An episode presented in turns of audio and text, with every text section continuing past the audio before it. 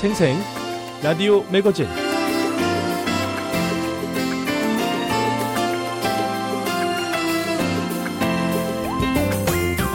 청취자 여러분 안녕하십니까? 미국 수도 워싱턴에서 보내드리는 BOA 방송의 생생 라디오 매거진 장량입니다. 어, 미국인들이 요즘 시장에 나가서 쉽게 발견할 수 있는 게요. 바로 어, 10월 31일 할로윈 데이를 위한 다양한 물건들입니다. 또 추수감사절이 다가오면서 각종 풍성한 이 가을 소품들을 쉽게 또 발견할 수 있습니다. 뭐 주렁주렁 호박을 걸어놓기도 하고요. 아, 원래대로라면 미국은 절기상으로 이맘때부터 연말까지 매우 분주하고 들뜬 분위기여야 합니다. 당장 할로윈 데이가 오죠. 11월에는 Thanksgiving Day가 있고 12월은 성탄절이 있기 때문이죠. 사람들은 집안을 꾸미고 선물을 사고 무엇보다 가족과 친구들끼리 모여서 즐거운 시간을 보낼 계획을 세웁니다. 아, 그러나 짐작하시는 대로 올해는 다른 풍경이 예상되죠. 신종 코로나 바이러스 감염증 확진자 수가 더 많아지면서 이 사람들이 아무래도 모이기를 더 꺼릴 테고요. 그렇게 되면 미국의 명절 문화도 영향을 받을 것이기 때문입니다. 그러면서 추수감사절을 한 달여 앞둔 이 시점에 우려가 나오고 있습니다. 어, 미국인들은요, 미국의 추석이라고 할 수 있는 이 추수감사절에 칠면조 고기를 구워 먹는데요. 이번에는 코로나 때문에 단출한 모임에 맞는 식탁이 예상되면서 미국의 칠면조 농장에 비상이 걸렸다는 뉴스 보도가 나왔습니다. 아, 지난해 미국 칠면조 농장의 칠면조 생산 규모가요, 43억 달러라고 미 농무부가 자료를 통해 밝히고 있는데요. 육가공 업계 등에 따르면은 올해는 감염 우려 때문에 직계가족 간의 단출한 식사가 늘 것으로 전망되고 있습니다.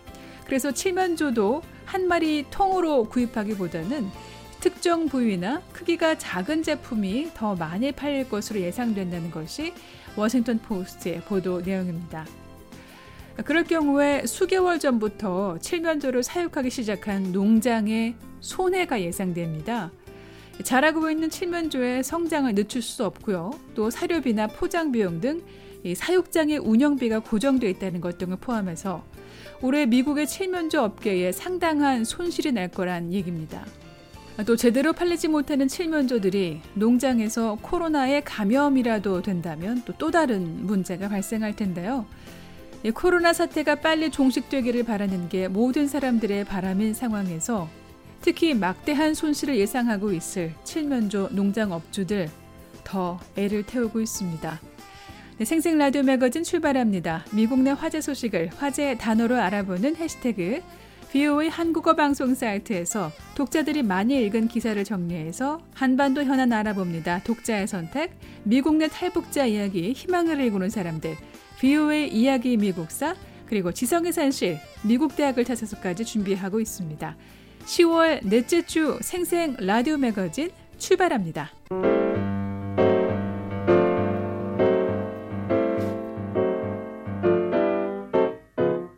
미국 내 화제 소식을 화제 단어로 알아보는 해시태그 시간입니다.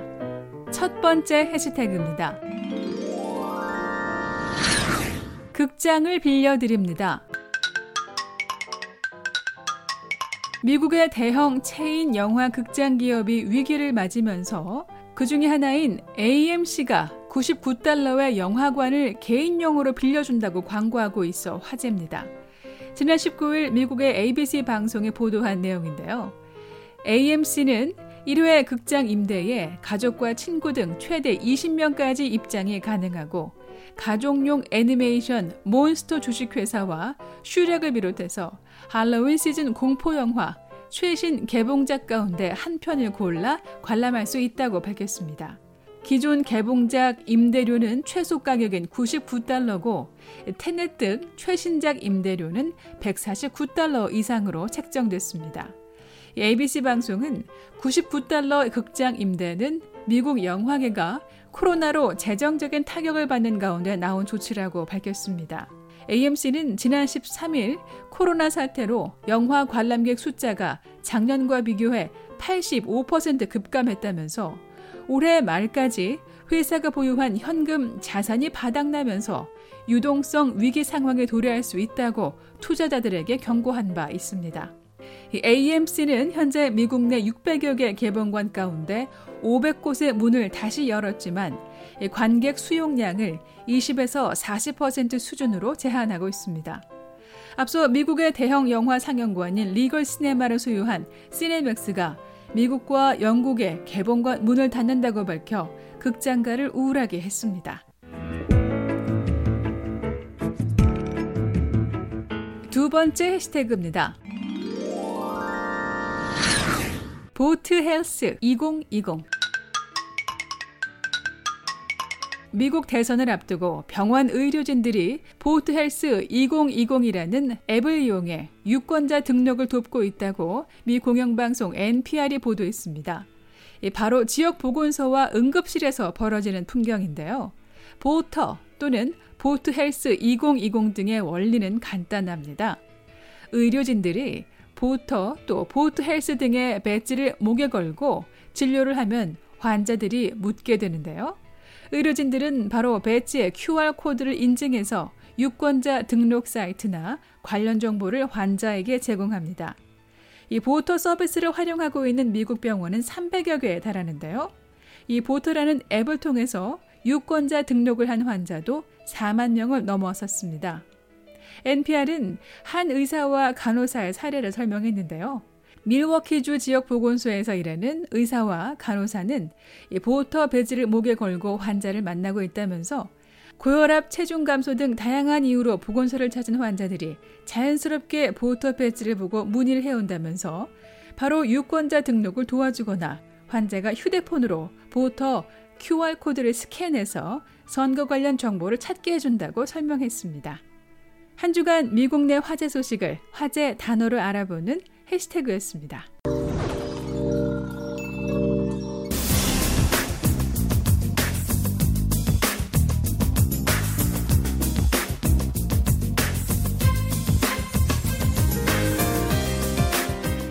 네, 생생라디오 매거진 VOA 방송 한국어 홈페이지에서 한 주간 주목을 받은 소식 알아보는 독자의 선택 시간입니다.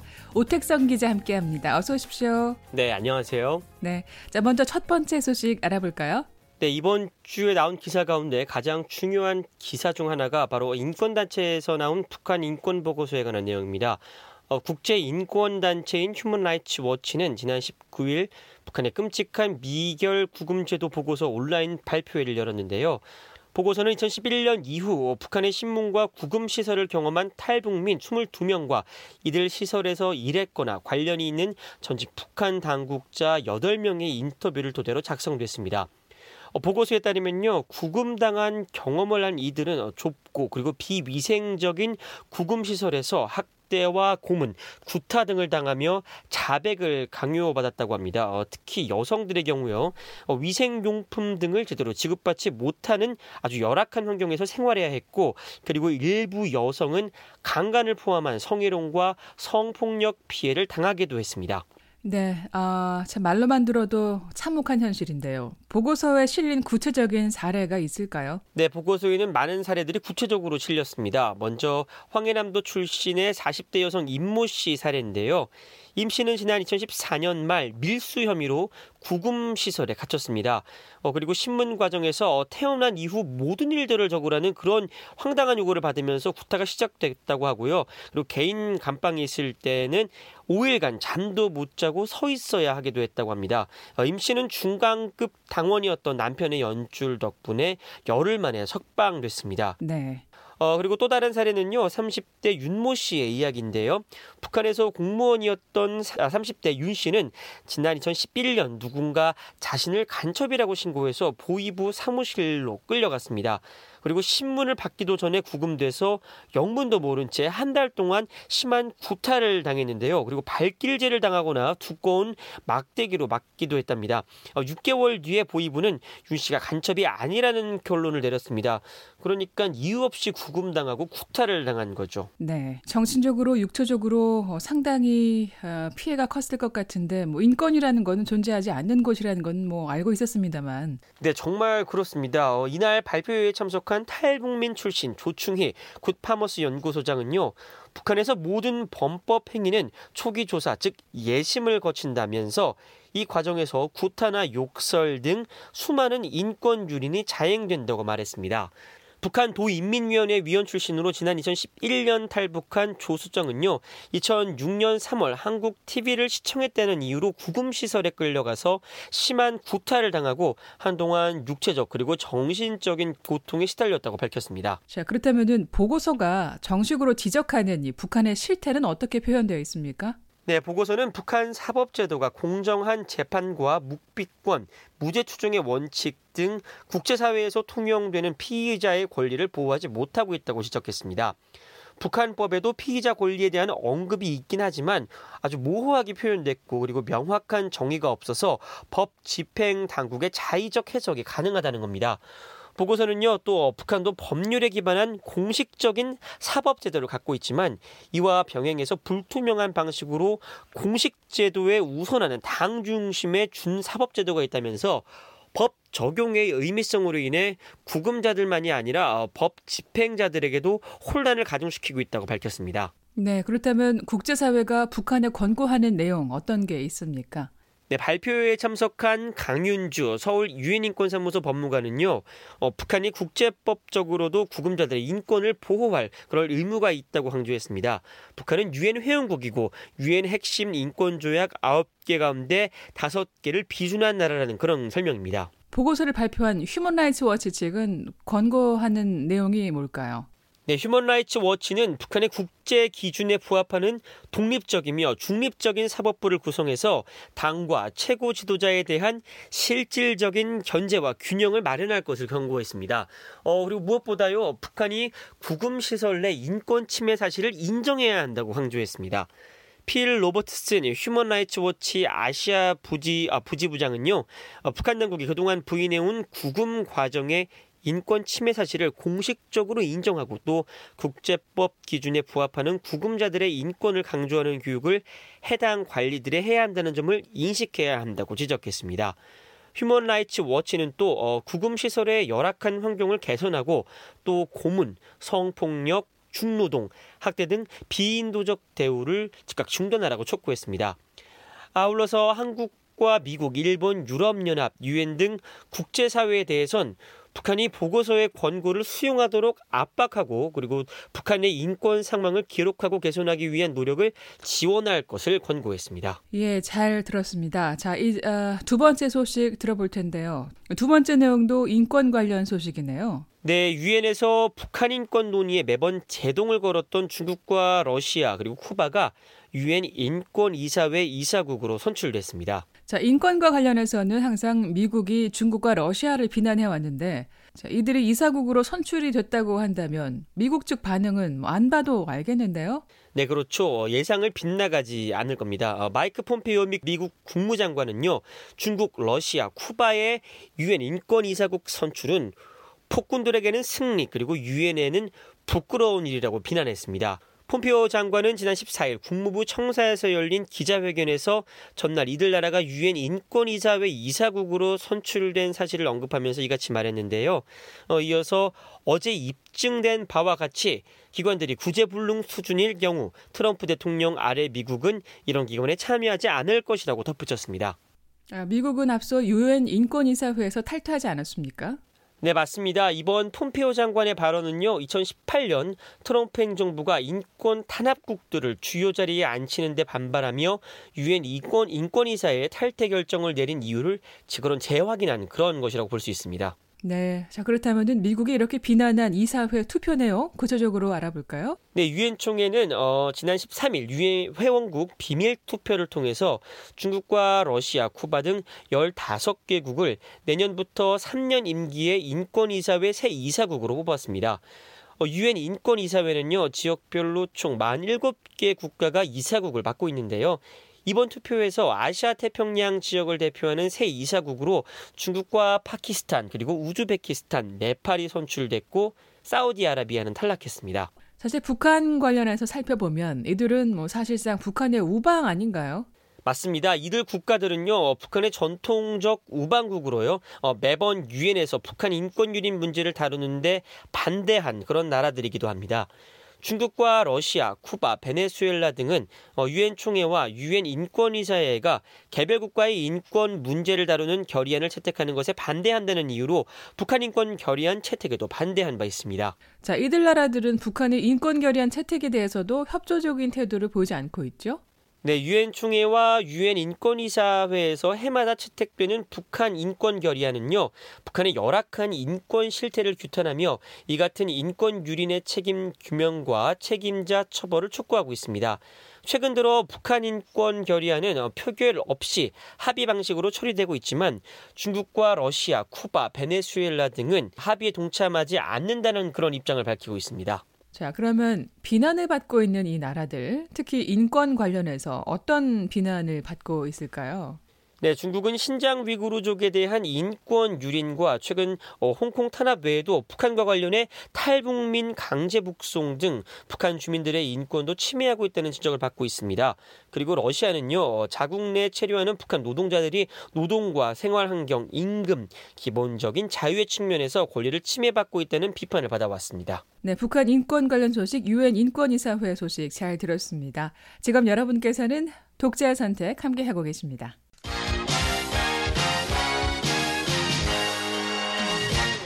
자, 생생 라디오 매거진 아, 독자의 선택 세 번째 소식으로 넘어가 보도록 하죠. 네, 다음은 최근 미국과 한국의 국방장관이 군 당국 간 최고위급 정책 협의회를 개최해서 양국 안보 현안을 논의했다는 그런 내용입니다. 미국의 마크 에스퍼 국방장관과 그리고 서욱 한국 국방장관은요 지난 14일 미 국방부 청사에서 미한 안보 협의 회의를 개최해서 한반도와 역내 안보 환경 등을 주제로 논의한 뒤 총 20개 항목의 공동 성명을 채택했습니다.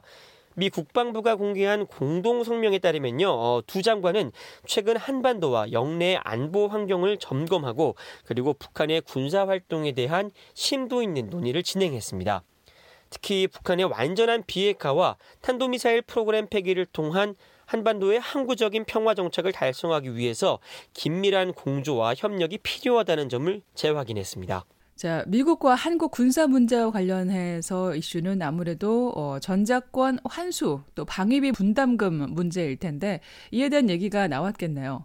네, 맞습니다. 먼저 전시작전 통제권 전환 문제와 관련해서는요, 어, 지금까지 진전이 있었다는 사실에 주목하면서 향후 추진 방향에 대해 논의했습니다. 특히 두 장관은 어, 전시작전권이 미래 연합사로 전환되기 전에 상호 합의된 조건에 기초해서 충분히 충족되어야 한다는 점을 재확인했습니다. 그리고 분담금 협상과 관련해서는요, 에스퍼 장관은 방위비 분담금 협상 교책과 관련해서 어, 방위비 분담의 중요성을 강조하며 어, 방위비 분담금 특별 협정이 조속히 합의에 도달하지 못할 경우 협정 공백이 어, 동맹의 준비 태세에 지속적인 영향을 끼칠 수 있다고 지적했습니다. 두 장관은 협정 공백이 동맹에 미칠 영향을 고려해서 방위비 분담금 협상이 공평하고 공정하며 상호 동의 가능한 수준에서 조속히 타결돼야 한다는데 공감했습니다. 예, 또 주한미군 주둔 규모 관련한 내용이 좀 이슈가 됐을 텐데 어떤 내용일까요? 네, 지난해 미한 안보협의회 공동 성명문에는 포함됐던 주한미군 병력의 현 수준 유지 이런 문구가 올해 성명문에는 빠졌습니다. 어, 이것 때문에 주한미군 병력 규모가 줄어든다는 것을 시사하는 것 아니냐 이런 주장이 나왔는데요. 이와 관련해서 한국 국방부는 큰 의미가 없다고 일축하면서 주한미군의 감축을 시사한 것이라고 보지 않는다는 그런 입장을 밝혔습니다. 예. 자, 마지막 소식 보겠습니다. 아, 지난 북한 노동당 창건 기념 열병식 관련 소식 전해드린 적 있었는데 이에 대한 내용이네요. 네, 지난 10일 열린 북한 노동당 창건 기념 열병식에 등장한 많은 부분이 제재 위반 현황을 보여주고 있다는 그런 내용의 기사인데요. 열병식 촬영 영상을 보면요. 촬영용 드론이 여러 차례 포착됐습니다. 어, 전 세계 드론 산업에 관한 소식만을 전문적으로 다루는 매체인 드론 DJ라는 곳이 있는데요. 어, 이 매체는 자사 홈페이지를 통해서 북한 열병식에 등장한 드론이 D, 중국 DJI사에서 제작한 촬영용 드론인 DJI 마빅 프로 2 모델이라고 밝혔습니다. 네, DJI는 말씀드렸듯이 중국의 드론 전문 제작 업체인데요. 어, 독일의 국제 드론 기관이 지난해 발표한 자료에 따르면 세계 주요 드론 업체 가운데 2위에 오른 세계적인 기업입니다. 이 업체의 홈페이지에서는 북한 열병식에 등장한 해당 모델의 촬영용 드론이 대당 약 1,600달러 그리고 부속품까지 포함하면 약 2,500달러에 판매되고 있습니다. 어, 이런 전기 기기는 북한으로의 수출이 안 되는 거죠.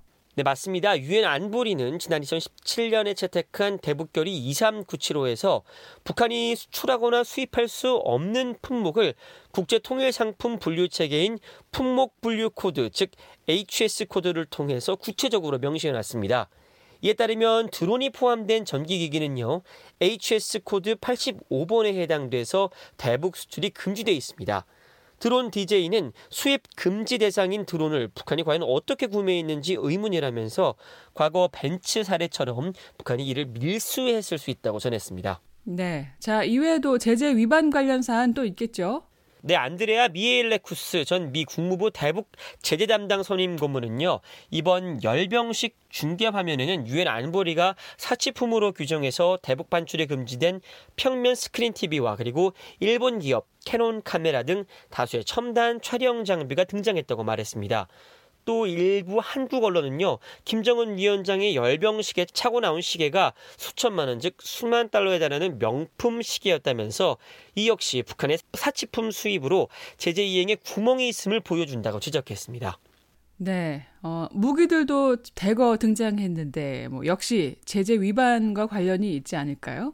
네, 이에 대해서 전문가들은 북한이 공개한 신형 무기 역시 제재가 제대로 작동하지 않고 있다는 증거라고 말했습니다. 북한이 공개한 신형 대륙간 탄도미사일을 운반한 이동식 발사 차량은 11축 차량으로 어, 과거 화성 15형 때 공개된 어, 9축 차량에 비해 더 커졌습니다. 북한이 중국에서 목재 운반용 차량을 수입해서 그 다음에 개조했다고 해도 문제지만 북한이 자체적으로 개발했어도 차량에 사용되는 타이어나 그리고 기타 물품은 모두 이중용도 물품의 제공을 금지한 안보리 결의 위반입니다. 브루스 베넷 랜드연구소 선임연구원은요, 어, 북한이 공개한 11축의 이동형 발사 차량을 중국이 만들어서 제재를 뚫고 전달했는지 아니면은 어, 북한이 직접 만들었는지 알 수 없다면서도 이런 차량 제작은 매우 매우 어려운 만큼 아마도 중국에서 만들어진 다음에 그 다음에 북한에 전달됐을 수 있다고 말했습니다. 어, 그러면서 중국이 만들어서 북한에 제, 제공을 했든 아니면 중국의 관련 기술을 북한에 전달했든 모두 대북 제재 위반 행위라고 강조했습니다. 네, 여기까지 정리하겠습니다. 오늘 독자 선택 시간에는요, 북한 인권 관련해서 유린 실태를 지적한 인권단체 보고서 내용, 또 유엔 인권이사회 선출과 이에 대한 반응 알아봤고요. 이어서 미한 국방장관 회담 소식과 북한 열병식에서 드러난 제재 위반 실태 확인해 봤습니다. 소식 잘 들었고요. 지금까지 오택성 기자였습니다.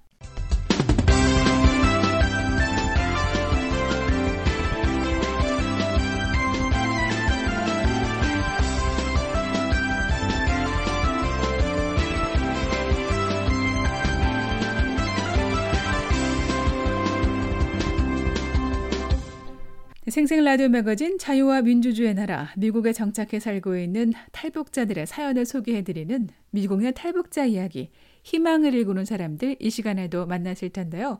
미 서부 캘리포니아 로스앤젤레스에서 거주하고 있는 김창호 씨의 첫 번째 사연 탈북 지압사 들어보시죠. 2017년 인터뷰 내용입니다.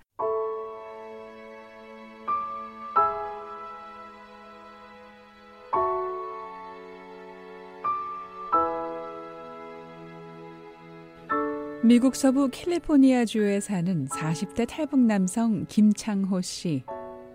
김창호 씨는 1990년대 중반 북한 내 고난의 행군 시절 아내와 함께 탈북했습니다. 30대 때 북한을 빠져나왔지만 가고 싶었던 미국이란 나라에 발을 내딛기까지 10여 년의 세월이 가버렸습니다.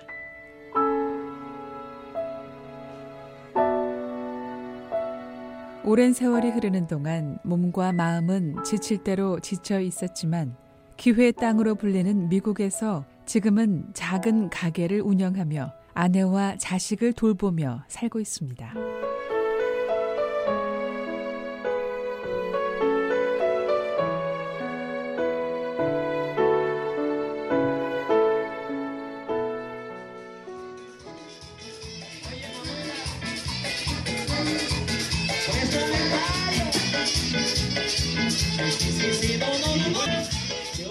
캘리포니아주 로스앤젤레스시 동쪽 남미나라 멕시코에서 온 이민자들이 작은 노점을 빌려 생계를 꾸려나가는 로스 아미고스 상가. 이 상가 내 100여 개의 상점들은 대부분 각종 물건들과 가게 주인이 움직일 수 있는 정도의 공간이 전부인 작은 규모입니다. 매일 오전 10시 상가가 문을 열면 다른 곳보다 조금 큰 크기의 지압소에는 영업 시작을 알리는 전광판 사인이 켜지는데요. 가게 문이 열렸습니다. 라는 의미의 불이 켜지면 김창호 씨는 지압사 가운을 입고 손님 맞을 준비에 바쁩니다. 침, 침 넣는 데인가요? 먹을거리와 입을거리 그리고 값싼 생필품 등을 파는 상가에서 지압소를 운영하고 있는 김창호 씨. 가게 밖 벽에는 보기엔 그럴싸한 사진과 가격표가 붙었습니다. 주말이면 뭐 주말이라 아직 손님의 모습은 볼 수 없지만 김창호 씨는 아내와 함께 장비를 챙기고 침대 볼을 깔끔하게 정리합니다. 김 씨는 이곳에서 지압소를 운영하고 있고 김 씨의 아내는 주중에는 다른 곳에서 지압사로 일하고 주말엔 남편의 지압소에서 함께 일합니다. 여기 이제 침대도 있고 베개도 있고 저기 무슨 타월 데우는 것도 있고 어, 이거는 침대는 이렇게 누워서 마사지 받는 것이고요. 저 기계는 그 마사지 끝나면서 한 번씩 이렇게 저기 뭐예요? 저- 저쪽으로 가. 저거 vibration이라고 아 진동 예. 기계. 예. 오. 그래서 한 번씩 아. 마무리를 해주는 거예요. 아. 등을 한번 해드릴게요. 오 시원하다. 어, 저 이런 것도 처음이네. 아 그래요? 네. 오. 어, 굉장히 시원하네요. 아, 이게 마무리로. 예. 이런 기계도 다 직접 구입하셨겠어요? 예, 샀어요. 음, 이거는 엎드릴 때 저기다 놓으면 저기 그냥 놓으면 이 뚱뚱한 배가 나온 사람들이 힘들어요. 숨이 차가지고. 아, 침대 구멍이 뚫려 있는. 예. 그 얼굴을.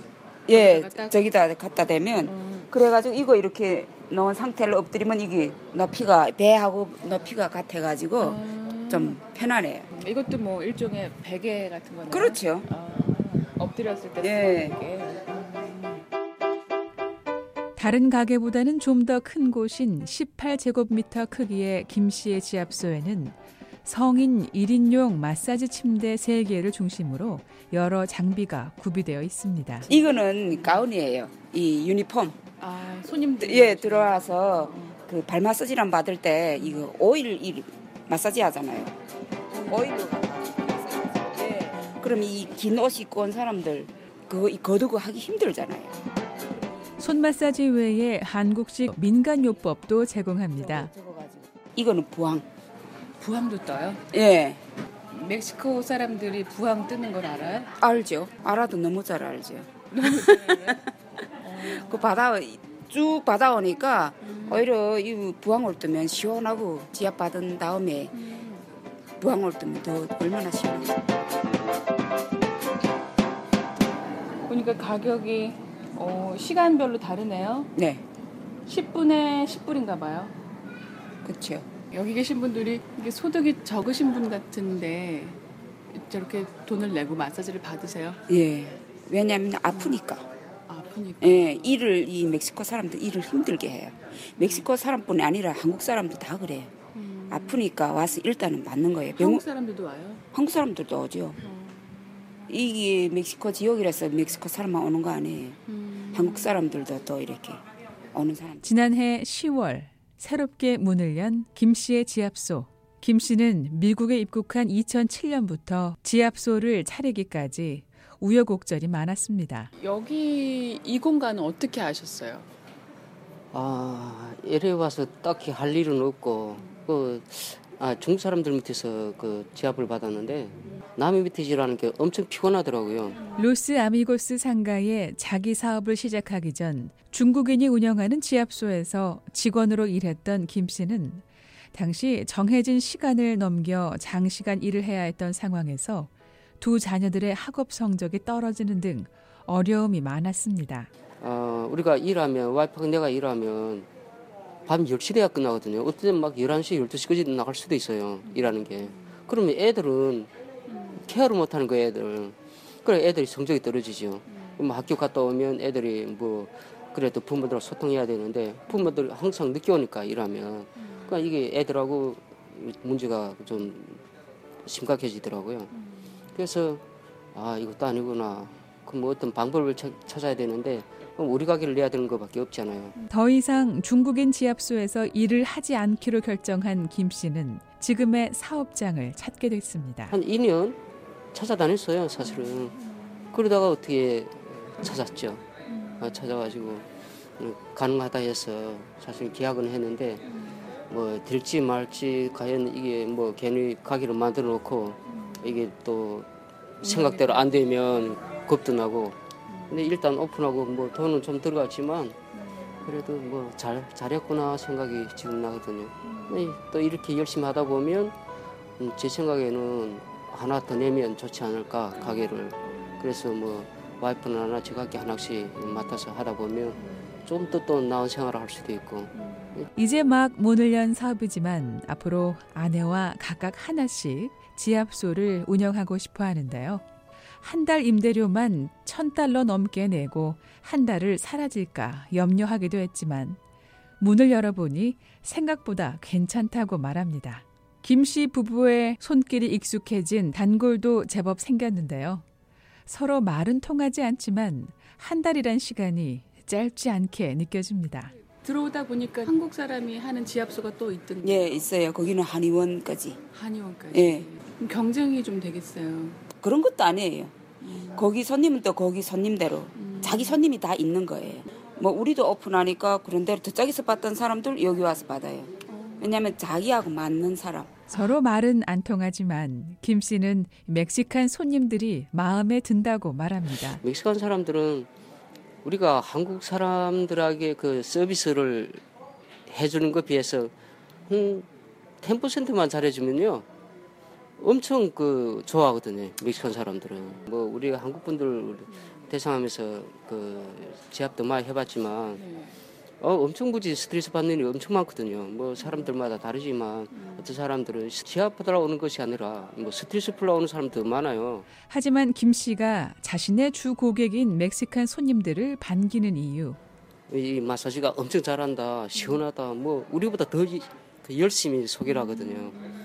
그러니까 뭐 우리가 또 그만큼 그또이 사람들한테 뭐 있으면 가져다 주고 인사도 잘하고 뭐 이렇게 하거든요. 그러니까 이 사람들 엄청 좋아해요. 어, 뭐 우리보다 더 좋아하는 것 같아요, 이 사람들. 또 일하기도 재밌죠.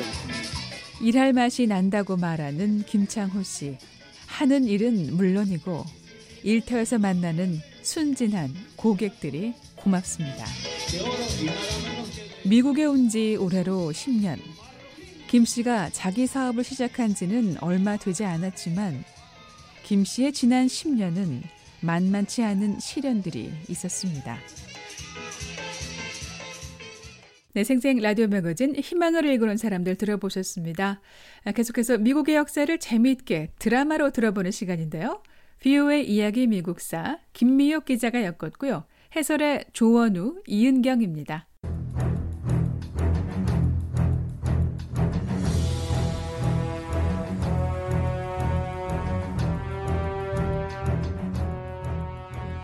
BOA 이야기 미국사. 제 43부. 우드로 윌슨 대통령 시대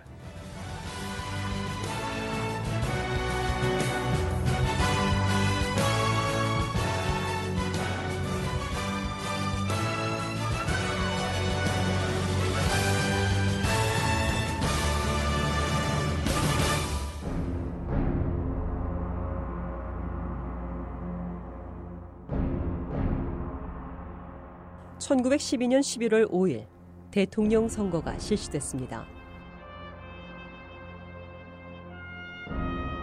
쟁쟁했던 새 후보 가운데 승리자는 우드로 윌슨이었습니다. 미국인들이 민주당의 우드로 윌슨 후보를 선택한 것입니다. 윌슨 후보는 600만 표 이상을 얻어 대통령에 당선됐습니다. 루즈벨트 후보가 그 뒤를 이었고 현직 대통령인 테프트 후보는 약 350만 표에 그쳤습니다.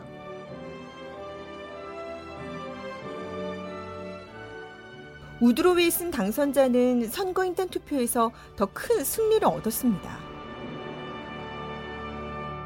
선거인단 투표에서 윌슨 당선자는 435표를 얻었는데 88표를 받은 루스베트 후보와 큰 차이를 보였죠.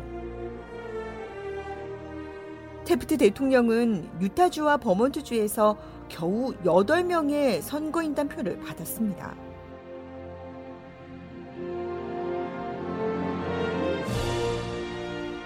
민주당은 대통령 선거뿐 아니라 연방의회 역시 장악했어요.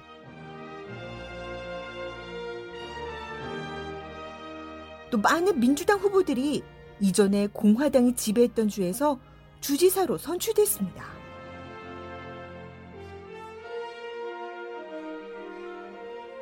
(1912년) 대통령 선거는 시어도 루스벨트 전 대통령 인생에서 공적인 삶을 마무리 짓게 한 선거였습니다.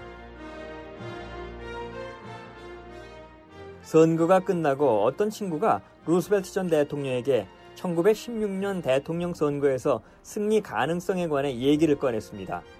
루스벨트 전 대통령은 싸움은 끝났다고 선을 그었습니다.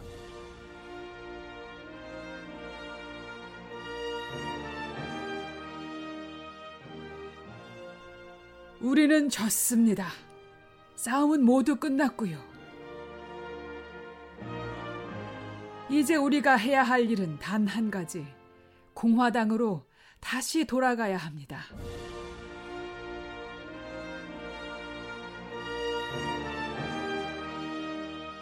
진보당은 더는 함께 버텨내기 힘듭니다.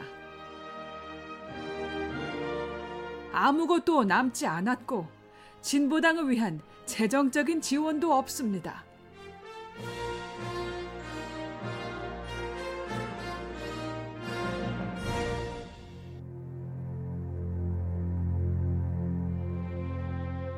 유럽은 곧 전쟁이 일어날 분위기였습니다. 미국은 1917년에 이 전쟁에 동참했습니다. 언제나 그랬듯이 루즈벨트 전 대통령은 싸움에 함께 뛰어들 준비가 돼 있었습니다. 루즈벨트 전 대통령은 군대를 조직해서 프랑스에서 벌어지고 있는 전투에 참여할 수 있게 해달라고 요청했습니다. 우드로 윌슨 대통령은 시어도 루스벨트 전 대통령의 요청을 거절했습니다. 루스벨트 전 대통령은 윌슨 대통령이 자신의 요청을 거절한 것은 다분히 정치적인 결정이라고 확신했습니다. 루스벨트 전 대통령은 전쟁에 나가지 못하게 한 윌슨 대통령을 절대 용서하지 않았습니다.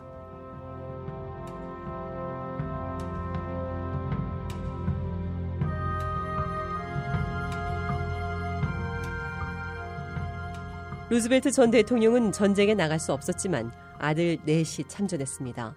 아들 4명 가운데 막내 아들인 쿠엔틴 루즈벨트는 영원히 가족의 품으로 돌아오지 못했습니다. 아들의 전사 소식을 들은 루즈벨트 전 대통령은 아들의 희생을 기리는 마음을 전했습니다.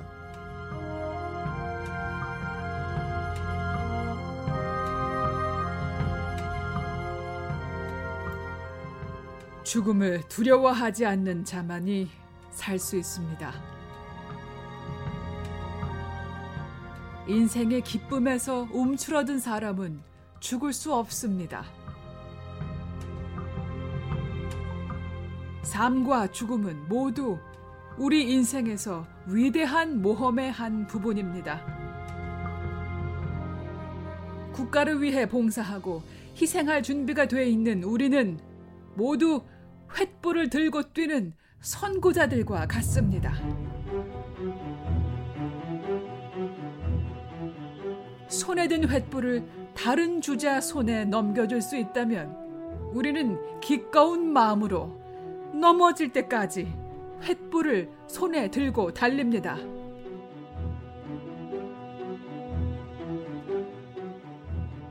가장 밝게 타오르는 횃불은 전장터에 있는 용감한 군인들의 횃불입니다. 남편과 연인, 아들, 형제를 전장에 보낸 용감한 여성들의 횃불입니다.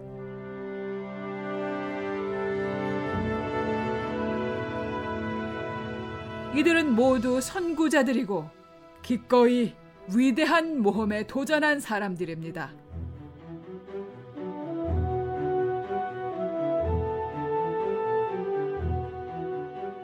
노년을 보내면서 시어도 루스벨트 전 대통령의 위대한 모험도 끝을 향해 가고 있었습니다.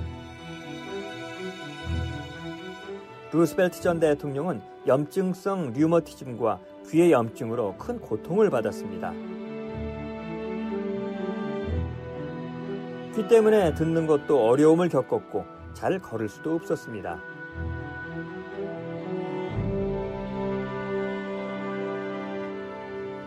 하지만 노인이 돼서도 루스벨트 전 대통령은 여전히 명랑하고 쾌활했습니다.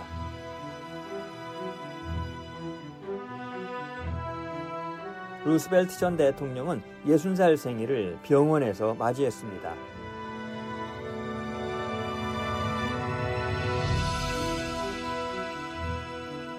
지금 여기 있는 가족과 친구들에게 하고 싶은 말이 있습니다. 인생의 모든 순간을 시합이나 경기로 본다면 저는 그 시합에서 앞서 있고 경기에서 이기고 있습니다.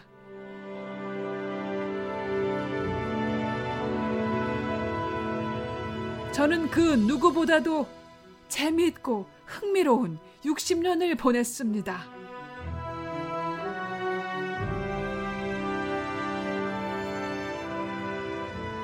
(1919년 1월 6일) 밤 시어도 루즈벨트 전 대통령은 잠을 자는 도중 죽음을 맞이했습니다.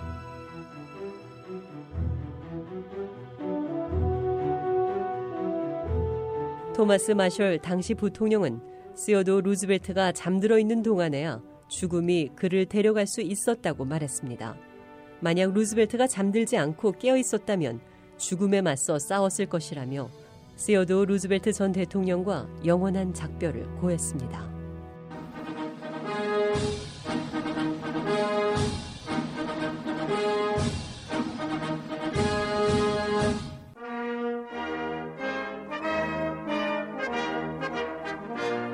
(1913년 3월 4일) 미국을 이끌어갈 새 지도자가 국민 앞에 섰습니다.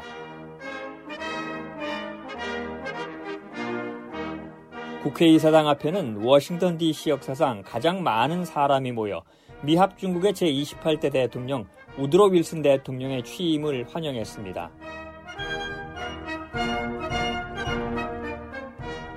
우드로 윌슨 대통령은 취임 선서를 하고 취임 연설에서 미국을 더 살기 좋은 나라로 만들 수 있도록 국민이 함께 해달라고 요청했습니다.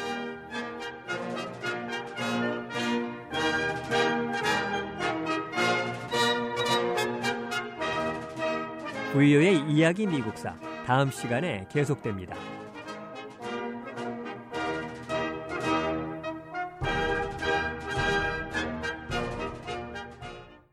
네, 비오의 한국어 방송 듣고 계시고요. 생생라디오 매거진 이제 한 순서 남겨놓고 있는데요. 미국의 대학을 찾아가 보는 시간이죠. 지성의 산실, 미국 대학을 찾아서 미 해군 사관학교 첫 번째 시간입니다. 박영석 기자입니다.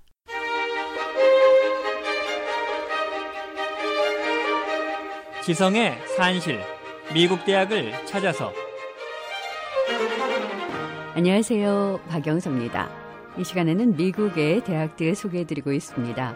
오늘은 미국의 최정예 해군 장교들을 배출하는 미국 해군사관학교 소개해드리겠습니다.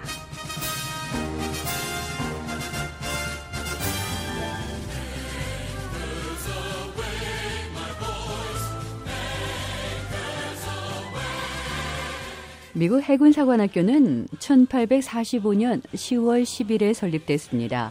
미국 연방정부가 운영하는 육해 공군사관학교와 해양사관학교, 해안 경비대 사관학교 등 다섯 개 국립사관학교 중에서는 육군사관학교에 이어서 두 번째로 오랜 역사를 갖고 있습니다. 해군사관학교 생도들은 미드쉽맨이라고 부르는데요. 일반 대학교와 마찬가지로 4년 과정을 마치고 나면 학사 학위가 수여되고요. 동시에 해군이나 해병대 소위로 임관해서 최소한 5년간의 의무 복무 기간을 이수해야 합니다. 그럼 4년제 교육기관으로서 해군사관학교 위상은 어느 정도인지 먼저 미국에서 38년간 대학 진학 상담과 교육을 해온 교육 전문가 손승우 씨 설명 들어보시죠. 해군사관학교는 매년 미국 대학들의 평가서를 발표하는 US News and World Report 2020년 판에서는 liberal arts 대학들 중에서 17위에 평가됐습니다. 네, 리버럴 아츠 칼리지란 간단하게 말해서 연구 중심의 종합대학이라기보다는 순수 학문에 집중하는 소규모 학부 중심형 대학이라고 할 수 있는데요. 육사, 해사, 공사 등 사관학교는 다 이런 리버럴 아츠 칼리지군에 속한다고 보면 되겠습니다. 미국 해군사관학교는 미국 동북부 메릴랜드주의 주도인 아나폴리스시에 있습니다. 이 아나폴리스는 대서양 연안의 유서 깊은 항구 도시기도 한데요. 바로 이곳에 전 세계 바다를 누비면서 위용을 자랑하는 미 해군의 요람인 해군사관학교가 있습니다.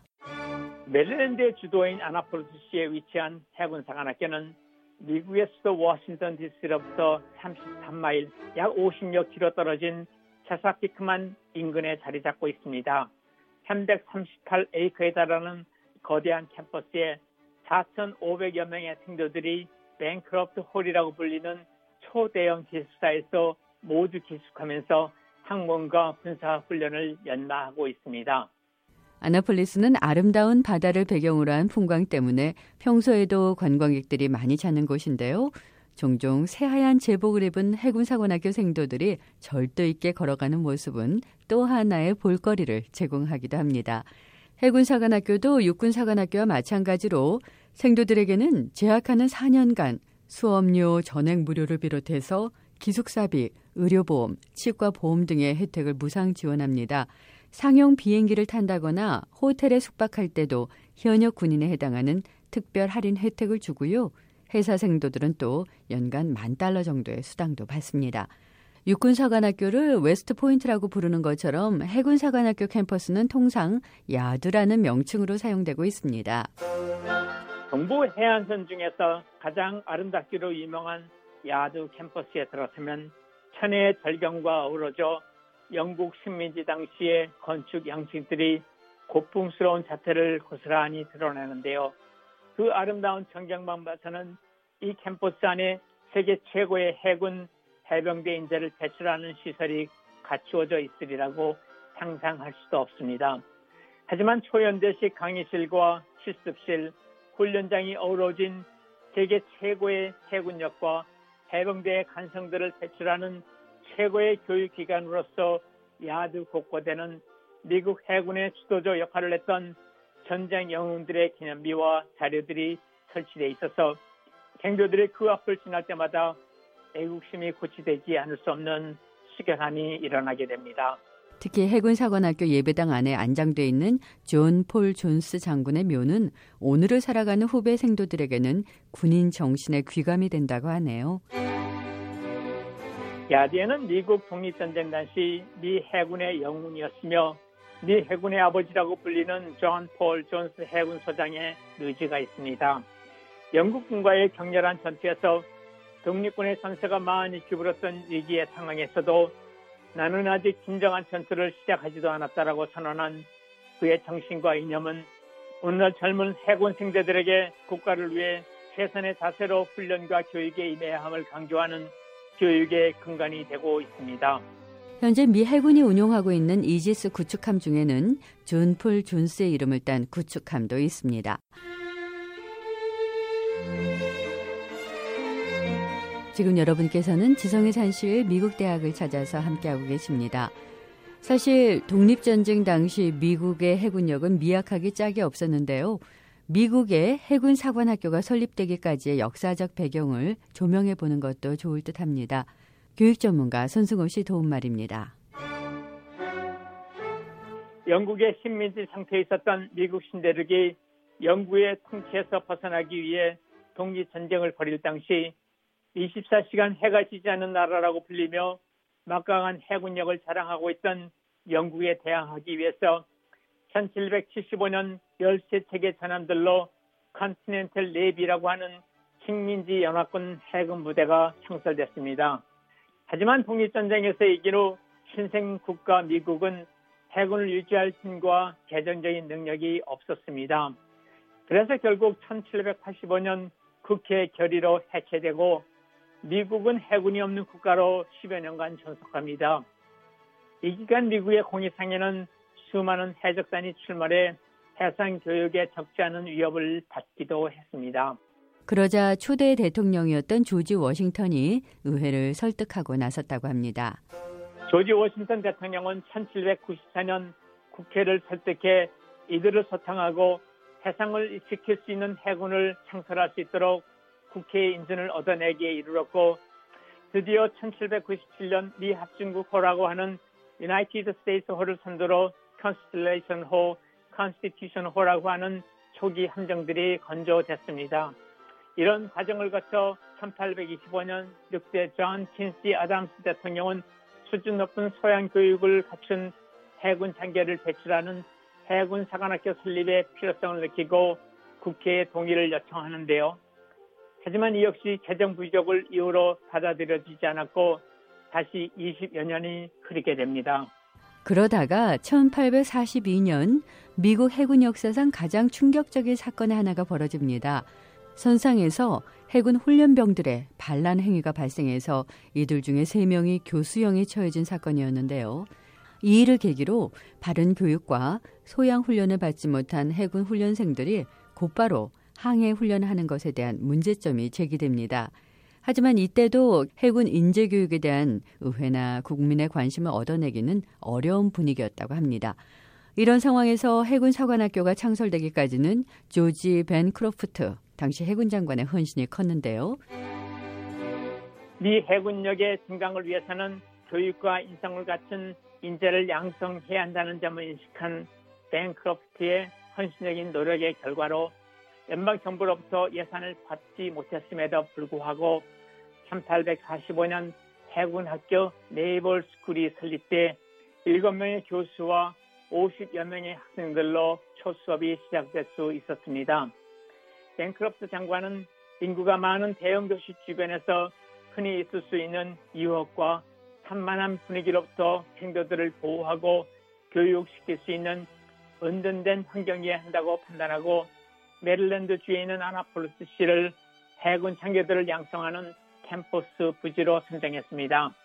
이 해군 학교가 바로 오늘날의 미 해군 사관학교의 전신입니다.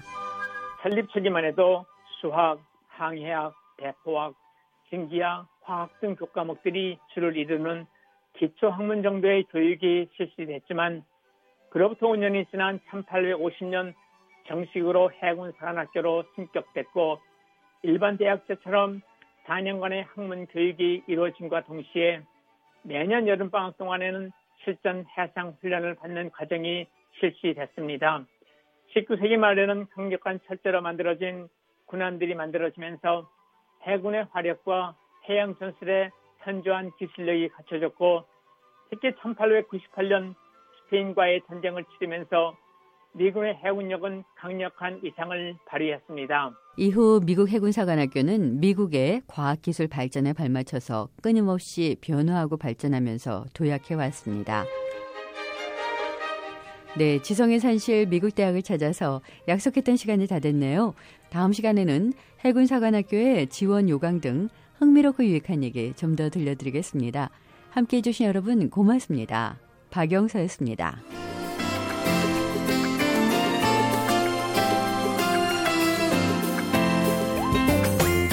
생생 라디오 매거진 이번 주 준비한 내용 여기까지입니다. 오는 한 주도 건강하고 따뜻하게 보내시기 바랍니다. 지금까지 장량이었습니다. 고맙습니다.